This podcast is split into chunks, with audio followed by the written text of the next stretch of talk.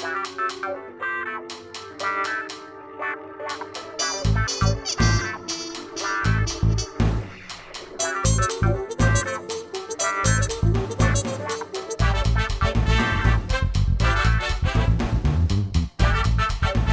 there, and welcome back to episode 12 of Not So Famous, the variety show podcast that brings you laughs, love, and lamentations? Anyway, if you're new to the show, welcome. We're happy to have you. Before we get started, I just want to thank you all for making this show possible by lending your time and your ears and remind you that this show is for you. Now, without further ado, let's jump into the show here on episode 12 of Not So Famous. I'm your host, Mitchell Hanson, and across from me, metaphysically speaking, of course, it's the lovely, the talented, the witty Hannah Record. Born in LA from a circus family, dad being a singing comedy impressionist and mom being a dance teacher and choreographer, Hannah was immersed in the biz from a super young age. As a toddler, she went to all of her mom's dance rehearsals and would not sit on her blankie as instructed, but she'd learned choreography from West Side Story to 42nd Street. Fun fact when Hannah would watch her dad do his thing on stage, whenever he'd sing Music of the Night, she'd cry because she was terrified of the Phantom of the Opera, and she still to this very day is. However, she knew performing needed to be a part of her life in some big way. Hannah attended the University of the Arts in Philadelphia, where she earned her BFA in musical theater. Since graduating, Hannah moved to New York City and has established a position at a well known, star studded comedy club. Hmm.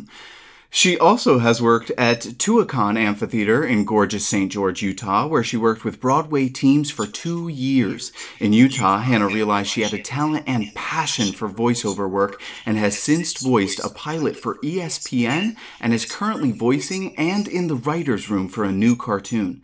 Now, Hannah continues the hustle but has developed a small cross stitch business on Instagram called Granny Hanny Cross Stitch and just wrapped a pilot and two short films. 2019 rocks, yeah, I'd say so. Hey, Hannah, welcome to the show. Hey, Mitchell. Thank you so much for having me. Yeah, of course. What a long li- I know it's been uh, uh, quite a while since we got a, a t- some time to catch up, but holy shit, girl, you have been busy. yeah, nearly four years. It's crazy. Oh um, my god. Yeah, been busy. Been busy. So I, I want to start kind of at the beginning, um, just because I'm curious. So dad singing comedy impressionist, what exactly does that entail? So he sings like other people in a funny way. So he, oh. he actually opens with a 60s medley as Casey Kasem, who was a radio MC back in the day. Yeah. Oh my gosh, he did like the top 100, right? Oh, yeah. He's like, and Casey Kasem here with the top American Top 40. And then he goes through and does like the Bee Gees, the Singing Nun, um, Bob Dylan. Um, okay. Uh, oh gosh, who else? Uh, oh, The Boss. I mean, really everything. Wow. Yeah. Okay, but he did like I guess musical theater as well for music of the night and so, like yeah, he he also will do a musical theater medley at some point in his act. Now he'll sing music of the night from time to time, and honestly, I wish my dad played the Phantom because it, is really beautiful. But mm-hmm. I did mm-hmm. used to be afraid of it as a child. Like I'd hide in my seat because I hated it so much because it was scary. I mean, the dum dum dum dum dum is very intimidating for a little kid. Yeah. Um, so how little, little were you like when you'd go see you know oh, either of them really I, was, I mean it says you're sitting on a blankie but like are you like two years old or oh i was like six months old the first time i flew oh my god my family yeah um, and I really enjoyed it. Thought it was super fun. Um, yeah, went to rehearsals with my mother, and I had to sit on my blanket with my goldfish. And if I stayed on my blanket, I could get a Happy Meal afterward. And I really just really wanted that toy more than the chicken nuggets. So I behaved, but I still stood up and would try to attempt to learn the choreography that she was teaching. Like I even made like a weird little shiv with one of my toys for West Side Story. Because I'm what? a freak. Oh yeah. my god! And like and started would, doing like, the snaps. Attempt, I would like attempt to do like the dive, like stabs, I guess, and like try to be a jet. And to okay. this day, I want to be a jet. You know. Um, well, once you're a jet, I mean, you're, you're a jet, jet, all the way. All the way. um, but yeah. So, and then for dad, I actually, when I was about seven, he invited me on stage and I sang Somewhere Out There from Fievel. Oh, You remember that movie? Yeah. Yeah. An American Tail, and I sang that, and I remember my dad like lit lied down on the floor and held the microphone up to me and was like nodding his head to the beat, and I was so nervous. But then I looked looked out at, at the crowd and I was like, I belong here. So you knew right then?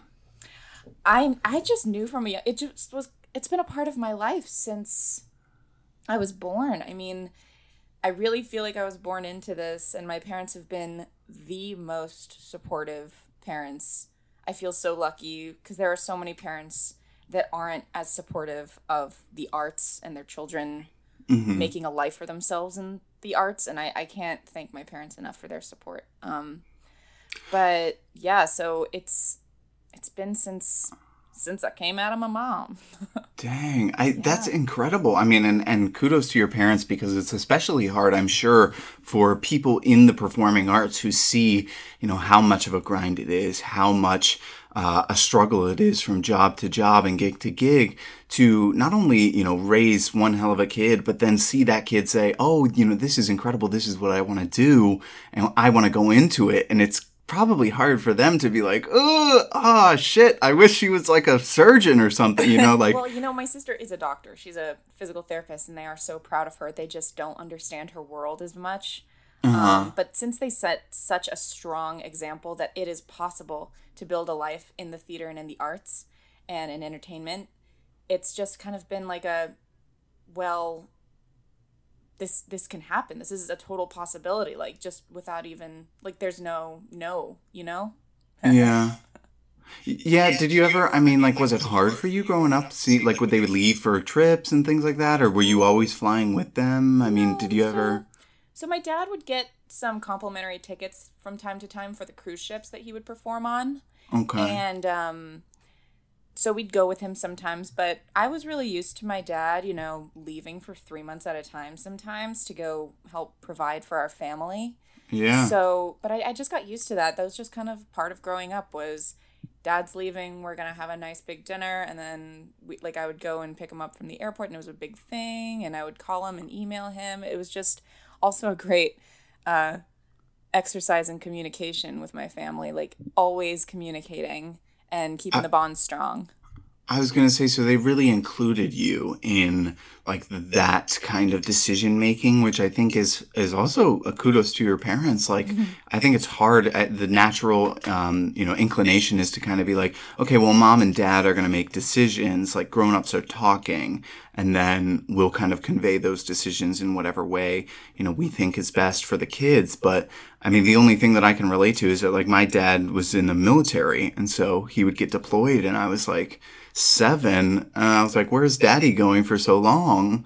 And they immediately brought us in. They were like we're not going to play with you. Like he's getting deployed. It's a dangerous situation. It's going to be hard when he comes back. He's going to have to adjust. Like but I can kind of see it's a similar situation with you on the opposite side of the spectrum. Like, dad's going to go and he's making money for us to sustain ourselves. And, like, you know, that goofy thing he does is loved by many. So you have to let him go for a little while so that he can come back. many. I have no idea why he isn't as like more well known as he should be, but um yeah, no, it was definitely part of part of my childhood. And he's still doing it? Still doing it, still kicking. So now, instead of uh, Phantom of the Opera, he has a Chicago medley, and he goes from Cellophane, Mr. Cellophane. Oh, he- wow. He does a tap number for Razzle Dazzle. Holy shit. I know, and um, like he's a he grew up playing like fourteen different instruments. This man is unbelievable. Um, Oh, and so he would like from a young age, like fourteen, would go do paid gigs for like ten bucks. Um, Wow. He was a percussionist primarily, so he was a percussionist with his hands and his feet. Wow. Okay. So you had parents that definitely put it into you. And then what? So like, what was uh, you? You sang on stage when you were seven, and then what was the impetus to go to um, U Arts, like up in Philly? Like, what was? I mean, in high school, did you do a lot of sh- theater or shows, or like, did you kind of not touch it? I did all through grade school from age six to 18. I did a Mm-hmm. show every year. I did multiple shows every year, except for the years of 11 and 12, because I needed a break and I was focusing more on uh, ballet and being in a company at that time. And Okay. I thought that was like more along the lines of what I wanted to be when I grew up. Uh huh. And I would go to uh, ballet intensives for, gosh, one, two, three, four, five years. Two years at Bo- Boston Ballet, three years at Ballet Austin. Oh And my um, god. yeah, my second year at Ballet Austin, they asked me to be a trainee, but my mom said you have to finish high school. Oh wow. Okay, so let me ask you this then: Did you ever feel um, like kind of torn between two worlds? Like your mother's kind of a dancer and you, a choreographer, and your dad is kind of like a singer, you know, comedian, um, performer. Did you ever feel like you had to pick a side, or is that kind of why you? Never. I was like, musical theater incorporates it all. I'm gonna do that. so, and they've always been, like I said, super supportive. And so, uh, in Los Angeles, where I grew up, like nine, eight, nine months out of the year growing up, um, I would go to this really awesome theater in Santa Monica called Morgan Wixson. And I did the children's theater there from six to 11. And then I did high school musicals. I did Oklahoma, How to Succeed, Sweeney Todd, where I played Mrs. Lovett. And that was like one of the best experiences of my life to this date. And um, what else? Did, oh, Barnum. And then I did my first straight play called The Front Page. And I was just like, I, I, I literally can't get enough of this. And when I was applying to colleges, I applied literally everywhere. And I was between two schools.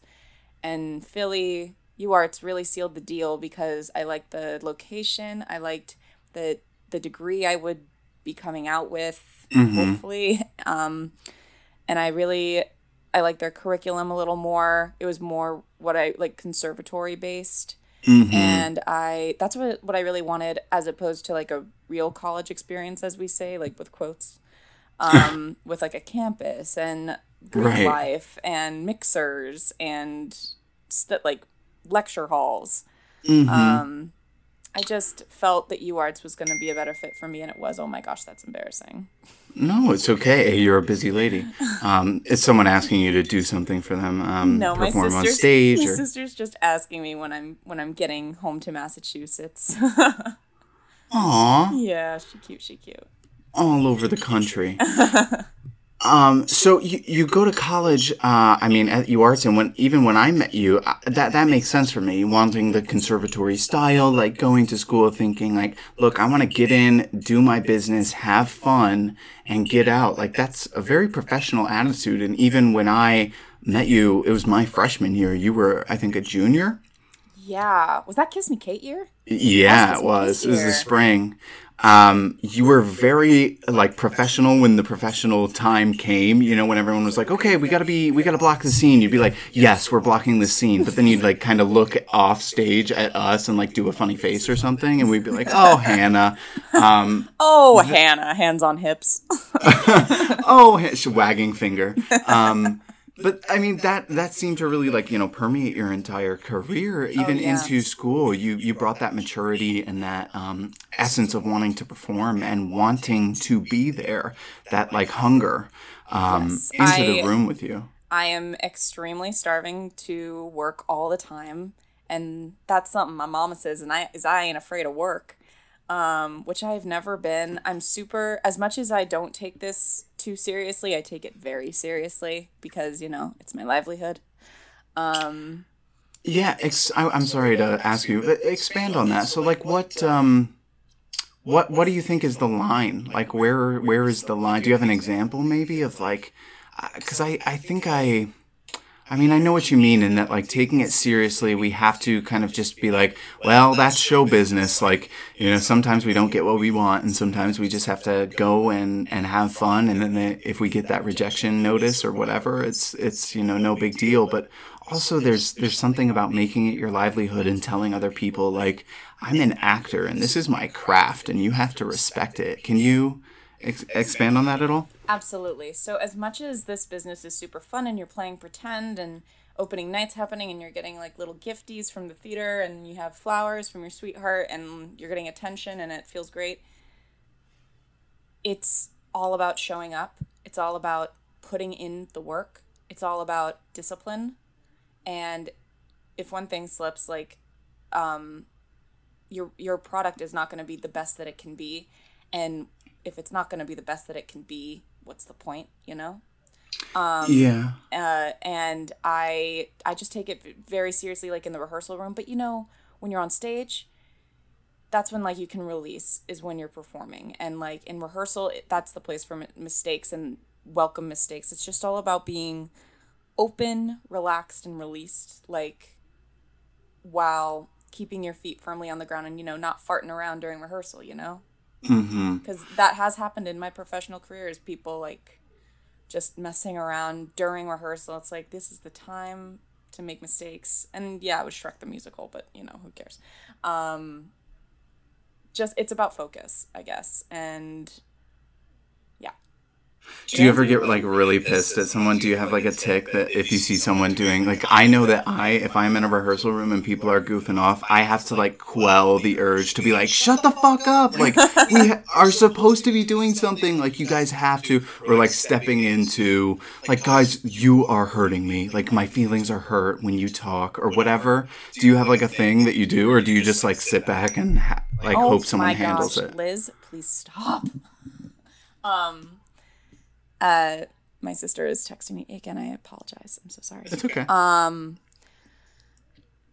so I remember this particular time when I was out at Tuacahn and there was a group of boys that were um, like cutting up during a scene that I was rehearsing. So I was playing Gingy in mm-hmm. uh, Shrek, but they were literally loudly talking. And I, I stopped in the middle of my scene. I said, Excuse me. And I looked over and I said, Can you please stop talking?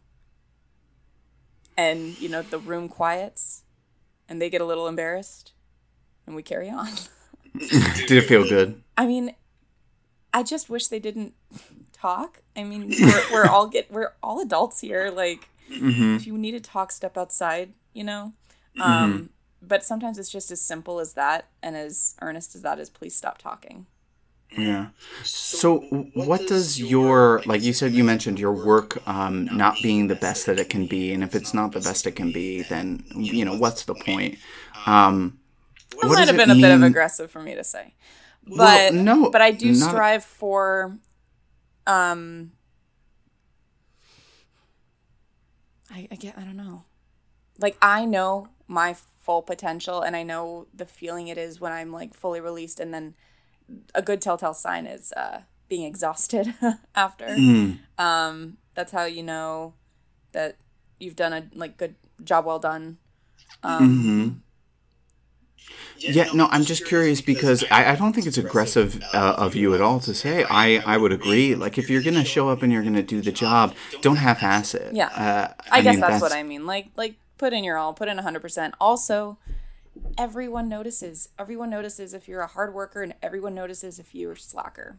Yes, yes absolutely. I want to talk more on that. I think um I mean everybody notices if you're 100%, but everybody also notices that like I think there's something to like doing your personal best because I think it's impossible to hit like that flow state you're talking about every single time where you like you you come into the room and you are starting to rehearse and then like hours and hours go by and you look at the clock and it's been 15 you know hours and you're finished with the entire day and the show is blocked and you're like where where was I? What happened it happens mm-hmm. for sure. but like sometimes you come into the room with 70% of yourself and that like you have to at least hit 70% it doesn't have to be 100 don't have to force your way there. But if you've got 70% to give you have to give that 70% i completely um, agree. Um again out at tuacahn so it's an outdoor amphitheater mm-hmm. in southern utah in the summer. Mm-hmm. at night it's 115 degrees Fuck. Yup. And uh, so I was prepared for my 70% performance because when you're playing a Lost Boy and you're dressed in layers of fur and a wig Ugh. and protective gear on a rake stage where you're sprinting, you know, you're not going to be able to to do as much as you can in an air conditioned rehearsal room, you know? Mm-hmm. And so eh, while they took great care of us and like provided you know, ice buckets and huge industrial air conditioners and water bottles on every set piece. It you know the elements you got to fight the elements sometimes. Um, yeah. yeah. Now that's just one little reason. Um, but like you know indoors, especially like when you're sick and you mm-hmm. have to sing, you're like, ugh, I really don't want to do this. Again, preparing that seventy percent, but hundred percent, seventy percent. Yeah. Um, I, I totally agree. I mean, I and I think that that's the thing that uh, um, people that aren't in the arts and specifically aren't in the theater arts are are, are not necessarily seeing. You know, mm-hmm. they're like you just. Uh, I hear like the. I hate the phrase "fake it until you make it" because oh, I, I, I just don't think it, it adds any actual value to our society or to our performances. I think that there has to be a, a moment of like self acceptance. Um, I think like this is where I am. This is what I can be.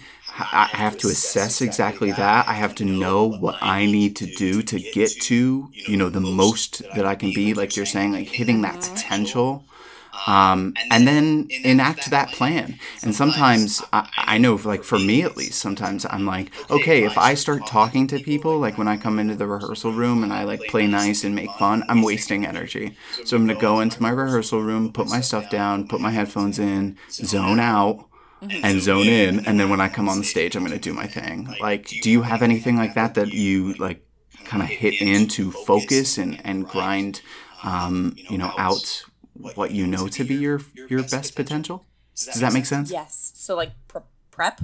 Yeah, yeah sure. Okay. Uh, meditation. Meditation is amazing. Uh, breathing, focusing on breathing, trying not to even think about what I'm about to do yet mm-hmm. until basically I'm about to get on stage. Because by mm-hmm. then, hopefully, the rehearsal process has done its job and now I'm mm-hmm. just doing the work. I'm just there. I'm there doing what I've prepared.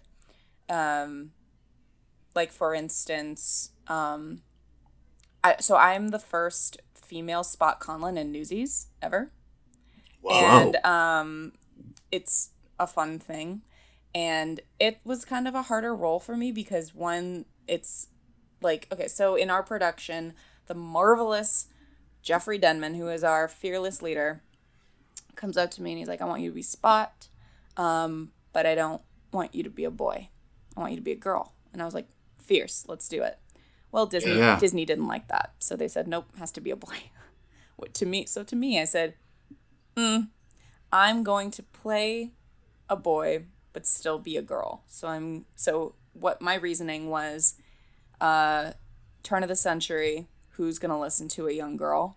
So mm-hmm. I, I figured uh, this person is going to go by the name of Spot because genderless, and is going to dress the part of a boy and act like quote quote a boy, whatever that means, in order mm-hmm. to run his Brooklyn, you know, yeah. and and to protect and to lead at any cost. Um, and so I, I did it more like that, and there's a lot in there, more than I thought. And there's like two lines that Spot says, but it was a it was a in the body thing that I yeah. have to prepare is a lot of body work, a lot of movement work. I had to have a limp. I also had an eye patch, so I could only see out of one eye. Oh my god! And I was like, God, in in St. George summer, and I'm wearing leather. They like made me a leather daddy.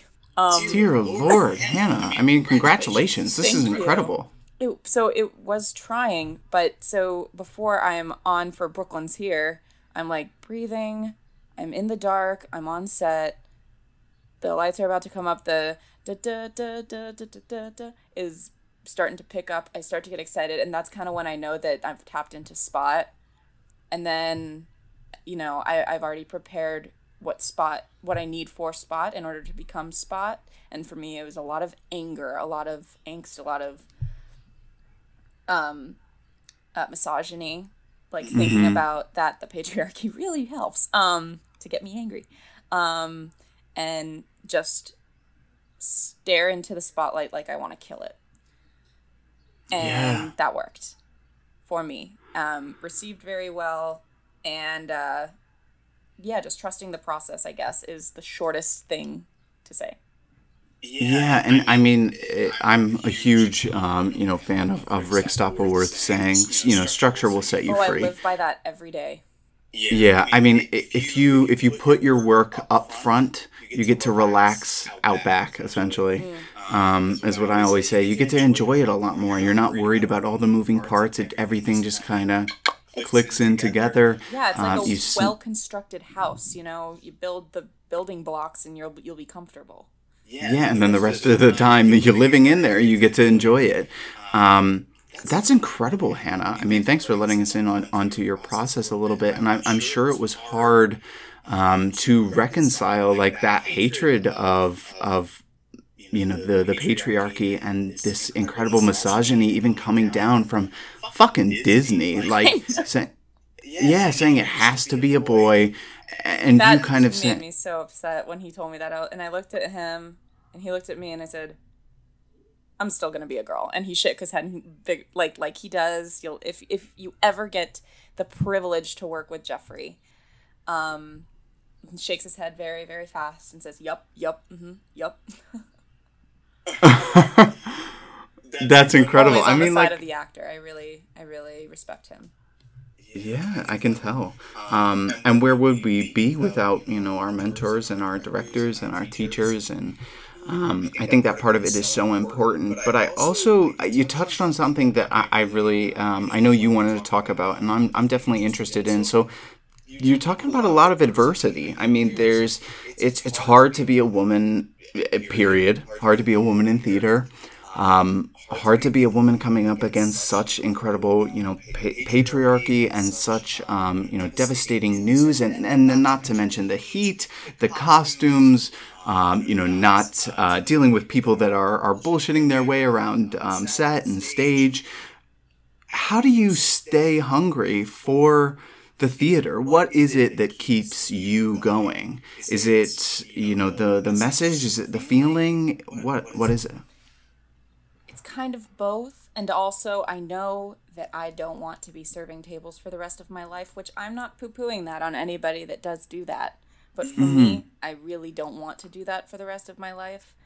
For me, at Tuacahn, waking up, going to the gym, maybe to yoga, going for a hike, doing what I want to do, writing a little, doing my cross stitch. Um, like, I just, and then doing a show at night Mm-hmm. that's like perfect. That's hmm. that's so what i want to do. And i get so excited when i have another project coming up and i have to prepare for it and i have to research and i have to you know rent a rehearsal room to do some movement work or mm-hmm. um, you know practice lines and say you know I, I really love to tell my friends that i can't go out because i have to practice lines. Like that or like sorry i can't Sorry, can I have, have like rehearsal? Um, yeah I just I love the lifestyle and when I found out that if you choose to work in the theater, in entertainment, in performing, that's your life. You work all the time and that is so exciting to me. And when I have a project um coming up, that's the thing that I look forward to the most is the work. And if I don't have something coming up from an outer source, I just create it. So I have become a writer as well, as it said in my bio. Um, I started doing promo work and pilot work for CNBC, ESPN, and ABC this year, which is really unexpected. yeah seriously And then I'm on in the writers' room for a new cartoon, which is crazy. yeah how did all that happen like i'm sorry to be so bland in my questioning but like how did you how did that all stumble uh, into your life i'm sure by a lot of hard work I yes, and it kind of just fell in my lap. Weirdly Isn't enough, that the best? it is the best. Um, I was working, gosh, over forty hours a week at this restaurant, wanting to yank my hair out every single day. uh-huh And- like you do Like you do. And my uncle calls me at the end of a shift and he goes, Hey Han, I'm out with this guy. Uh they need improv artists this week. And I was like, What? Mhm. And he goes, I'm gonna put you on with him. And I met this man and he is a director and, you know, really wanting to make pilots and promos and works for ABC. And he's like, Hey, uh I so he like gave me all these really weird details. Turns out they really just needed a writer, not an improv person. It was all Okay. like really bouncing off the walls at, at the beginning. Um, and the that night he texted me and says, "So give it to me straight. Are you a writer?" Well, I froze, and I was like, my like cut to the scene of SpongeBob where it's like on fire and all of his papers all are all over the place and he can't remember his name. You know, hmm And he's like, throw everything out that isn't about writing. absolutely. Um, and uh, I I looked through my old files of like because I'm also writing a film with my friend that we've been working on for about a year now. Um, I looked back on it and I was like, damn, I'm a good writer. I'm a good writer. And so what if none of my shit's been published? Like, come on. So I replied, yes. and uh, I have developed, well, I can't take credit for it. My good friends uh, say this is to ride the tidal wave. You see a huge opportunity coming right at you. And that's really, really intimidating when it's happening because you're like, uh, I don't know if I'm ready for this. Yeah. And you just say yes, and wonderful, wonderful things happen. That week, I paid for like half my rent That's from incredible. writing. And I was like, this is what it's about, y'all. Like, so amazing and unexpected. And then he asked me to do another project later. So that was really cool. And then once I had voiced the pilot for the new cartoon, the writer approached me and he was like, hey, do you want to be on the writer's team? And I was like, yeah. Damn. yeah. So that's nuts. It is nuts, but it's also not surprising to me at all. I mean, you uh, have always given off such like a fun, collaborative energy, and I mean, couple that with your desire and hunger to work. Um, I mean, that it just seems innate. The more that you talk about it, the more that I understand that like this is just something that is in you. You know, like there are days where I get home and I'm like, oh, I can't do another single thing, and then I don't, and that does not seem like an option for you, which is impressive. Contrary to popular belief, uh, rest is something I learned is as important as the hustle. The hard way, yeah, you learn the hard way. Um, last year, I'll be quite candid, was one of the worst years of my life. Period. Um, yeah, it sucked, and you know it could have been worse. But on my end, financially, personally, mental health wise, it was horrendous. I started out coming back, um, and subletting nearly every single month of 2018.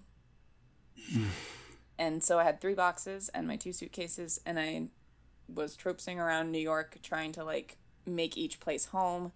Mm-hmm. And that was really, really hard. Um, had no money because none of my jobs were lucrative enough. So then I mm-hmm. was working.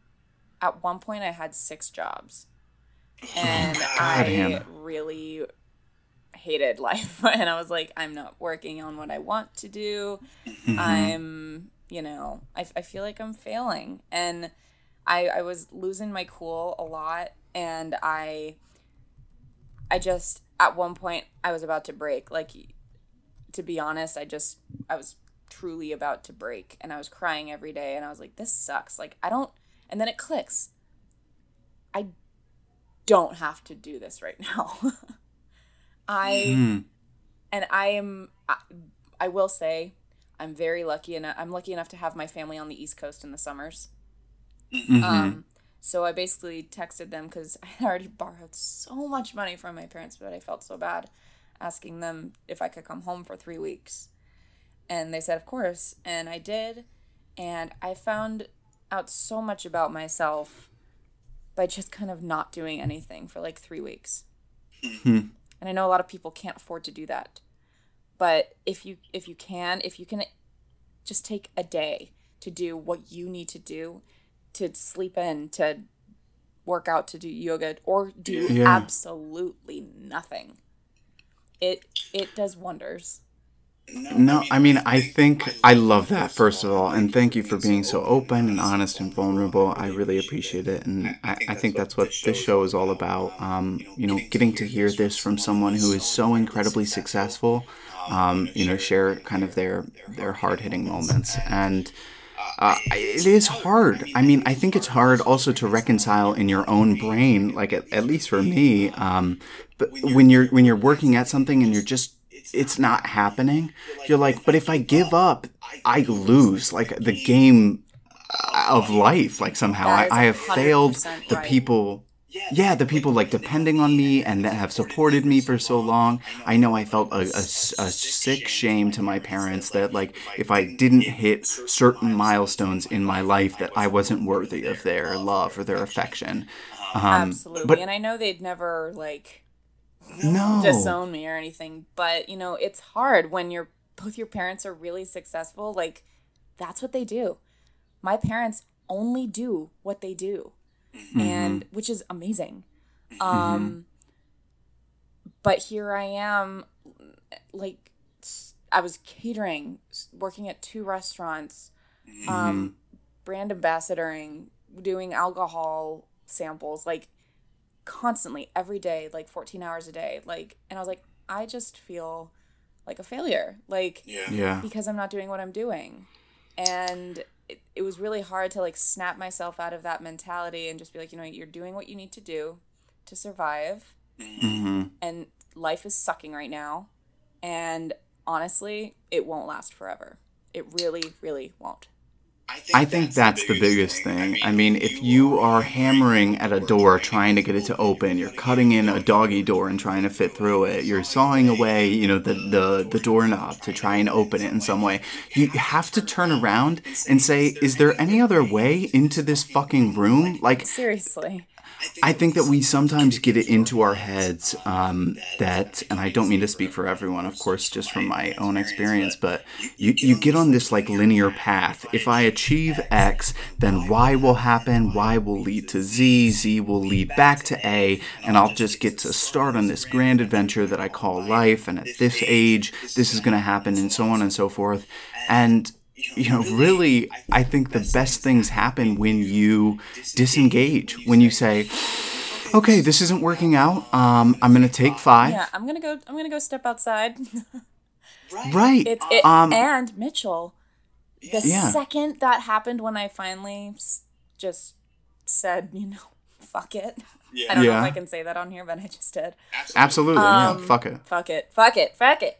Um, I literally received an email from my artistic producer at Tuacahn to come back and do the Christmas show. Uh huh. I got the offer to do the voice for the cartoon, Uh huh. and I got an offer for a pilot. Like Ugh. all in like within hours of saying fuck it. It's incredible. And and just like releasing and saying none of this matters at the moment. No.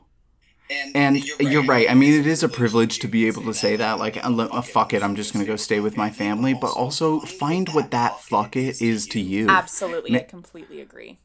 like I, I, I mean even just changing like i know i used to take bike rides all the time right i was like going biking to my fucking restaurant job and i was just listening to nothing or listening to music and i was like i could be bettering myself right now. I could be listening to a podcast. And i started listening to podcasts and that's how i got into this entire thing.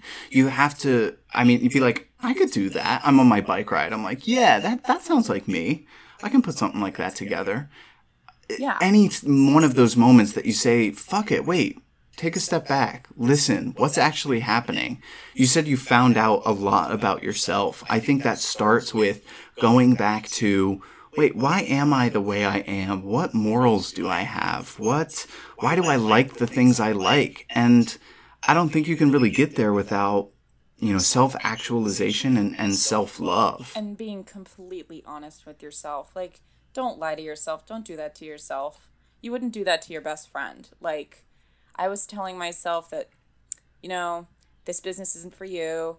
You you can't get a job. You only make it to the final callback, and then you're not good enough. Like, you- you don't belong in this business. everyone else is working con- consistently. There's something wrong with you. Mm-hmm. When really, I turn around. I'm like, no, I'm just a really, really, really specific type. Um, that I'm gonna fit great in something someday somewhere. And Yeah. and just yeah, accepting yourself for what you are and who you are to your core. and and y- I mean, not even. I don't know how to quite explain it, but like the thing you are may not be what you expect, or it, it may not be what you've been telling yourself that you are for so many years, or that others are telling you are. Uh, you you are. Um, I, I was like, wait, You you Um, you you you. yeah, but it, it, it takes a while. I think um, I read a quote um, somewhere that said like you have three, you know, masks. There's one that like you show the world, and then there's one that you show your friends, and then there's one that is reserved, you know, specifically for you. Um, and and you don't show anyone, and, and that's who you truly are. And if you can tap into that, you will be wildly successful because no one will have ever seen it coming. Absolutely. And and your heightened self is absolutely a thing that I've recently discovered. Um cuz like me personally, again being very honest, I can be super kind of aggressive like toward my wants and needs and sometimes toward people.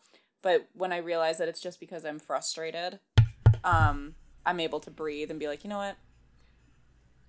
Everything is fine."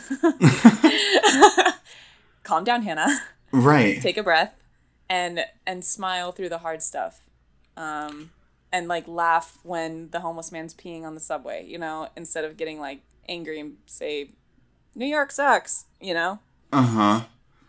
Where do you think, curiously, where do you think that anger comes from? Because I feel like you wouldn't be able to um, identify that and just be like, just relax to yourself if you didn't know kind of like where it originated. Is it just from that year of, of i think so it kind of really all started from 2018 just being frustrated and wanting things just so and kind of losing control um and uh then realizing that I can, you know, only control what I can do and I can't control other people. There's that's just the bottom line.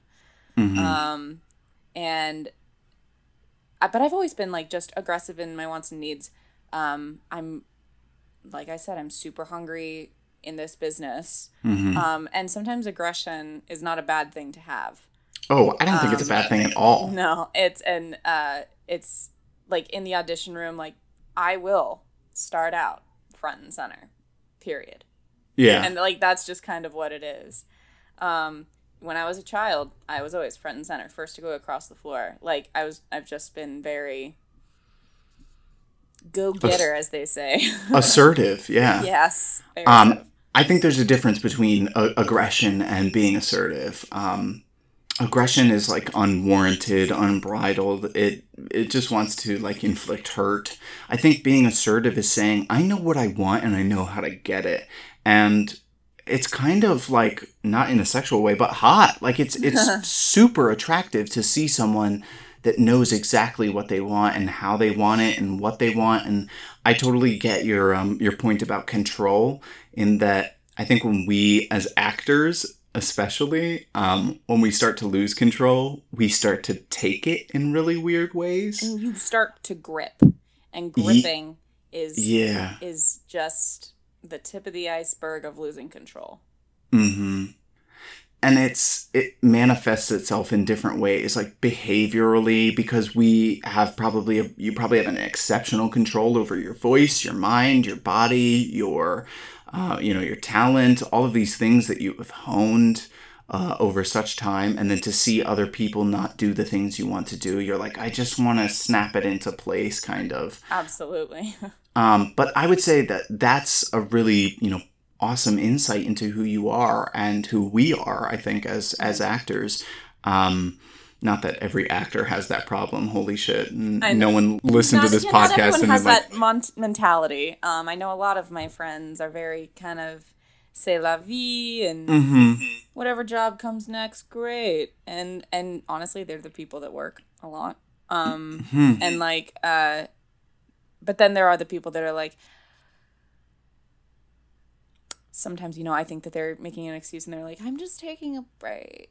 Um, Right. I'm focusing on myself. And sometimes they're telling the truth and you can tell. You can tell if someone's like I'm just tired of waking up at 6 a.m. for auditions, which that's part of staying hungry. Like I I I suffer from anxiety and depression and a lot of mornings I wake up and it's raining out and there's an audition that I fit and I'm like, you know, I really don't want to go to this. Yeah, and you're like, it's so easy to stay in bed, but just get your ass out of bed and go. Just get your ass out of bed and go.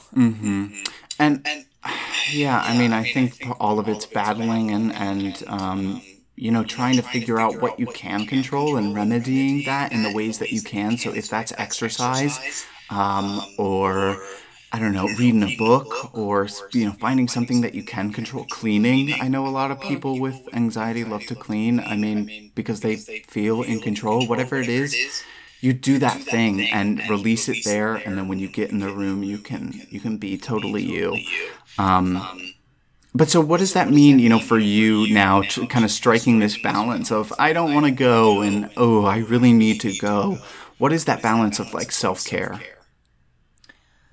Um Hmm. I'm trying can you repeat the question? I'm a little Yeah, no, no problem. Um, it's like, I mean, you're talking a lot about how you kind of had this year off where you were doing a lot of work in restaurants and um, having a shitty time of it, and then you know all these things kind of happened, and now you're busy. We heard from your bio, you are busy. Um, so how do you take the time to say, you know what, this is a priority. I need to take time for me, and what does that look like? Um, so I'm still figuring out the healthy way to go about that, to be honest. But I have realized it's when I haven't showered in two days, and I'm like, I, oops, like, um, or like, you know, I look down at my toenails and I'm like, oh, haven't cut those in a sec, and when I, it's like my personal self care, as well as like when I'm thinking about when I'm going to my next restaurant job next and not the next audition. Hmm. And that's when I'm like, all right, on this day off, I am going to do this and this and this. And I know that this all makes me very happy and keeps my brain alive and I, I feel fed by it. And then mm-hmm. I do it.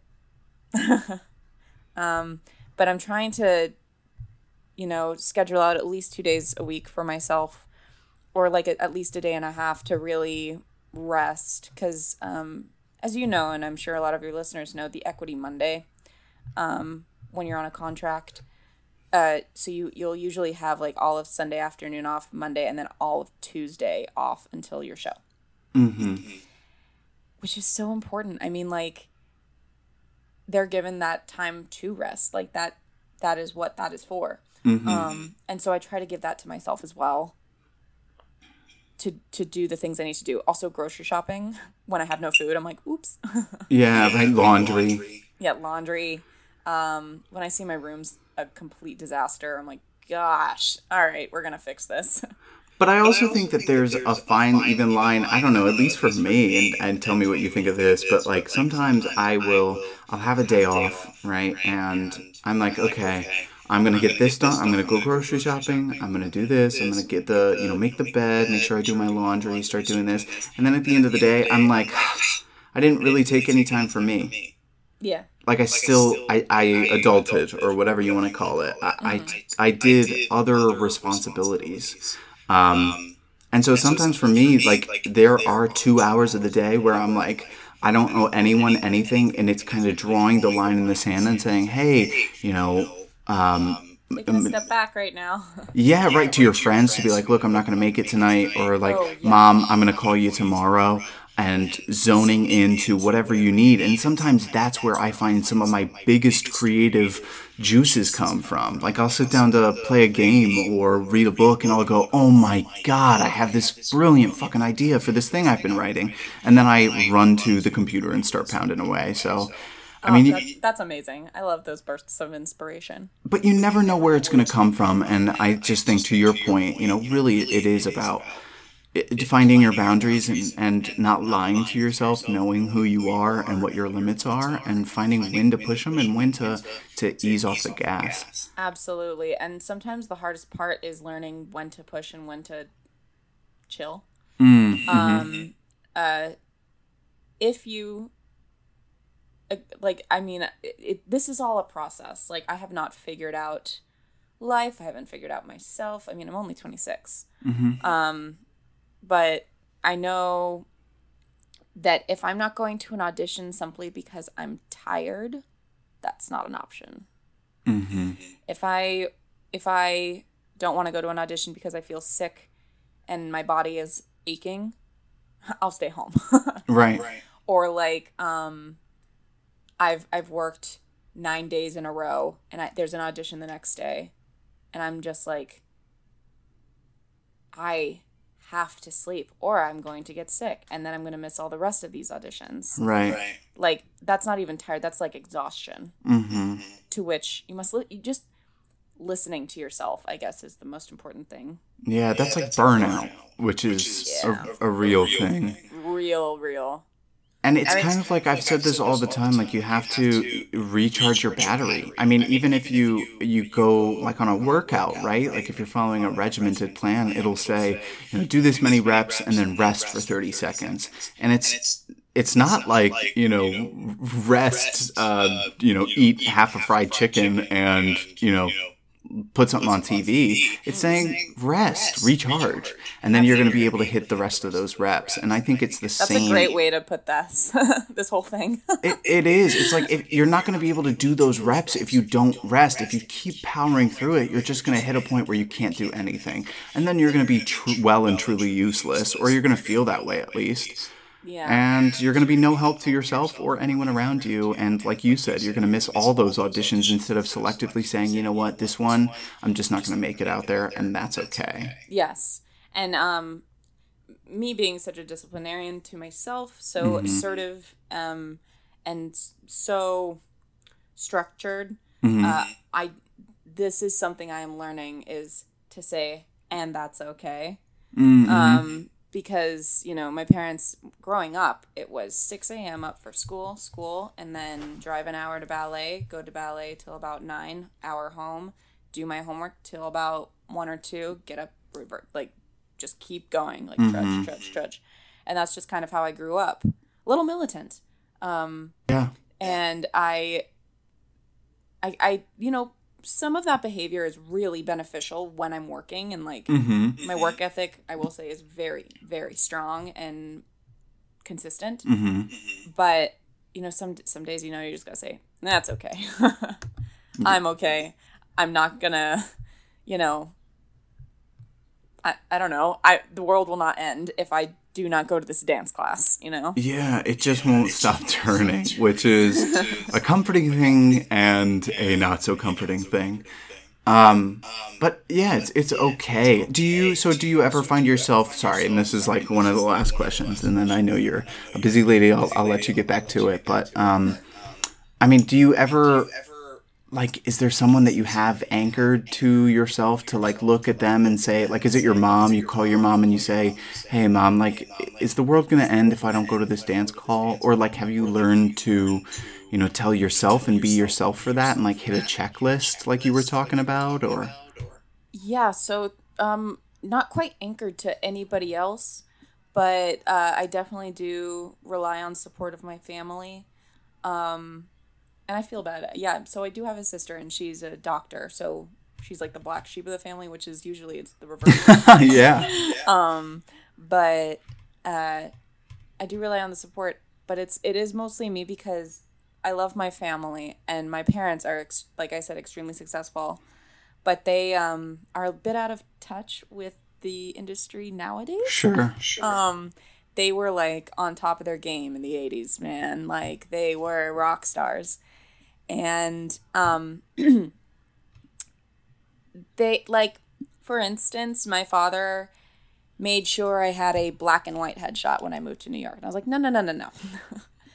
that doesn't happen anymore. And it's it's stuff like that. And he's like, you need to have like a Broadway song ready for every audition. I'm like, no, you don't. You can like have a pop song. I don't know. So they're a little out of touch, um, but I just rely on their support. And if I have an issue with a contract or if I have an issue with like the morals of some of the material I work on, or if um, I'm not quite sure if I should step on the gas or relax Mm-hmm. on something, I'll always consult them. Mm-hmm. And I definitely take into consideration what they have to say, but my word is the last word in whatever I do. I think that's important. Well, Hannah, thank you so much for being on the show. This has been so um, elucidating and incredible, and I appreciate uh, all that you had to share. And thank you for sharing your story and your tips and tricks. Um, it was really such a pleasure having you.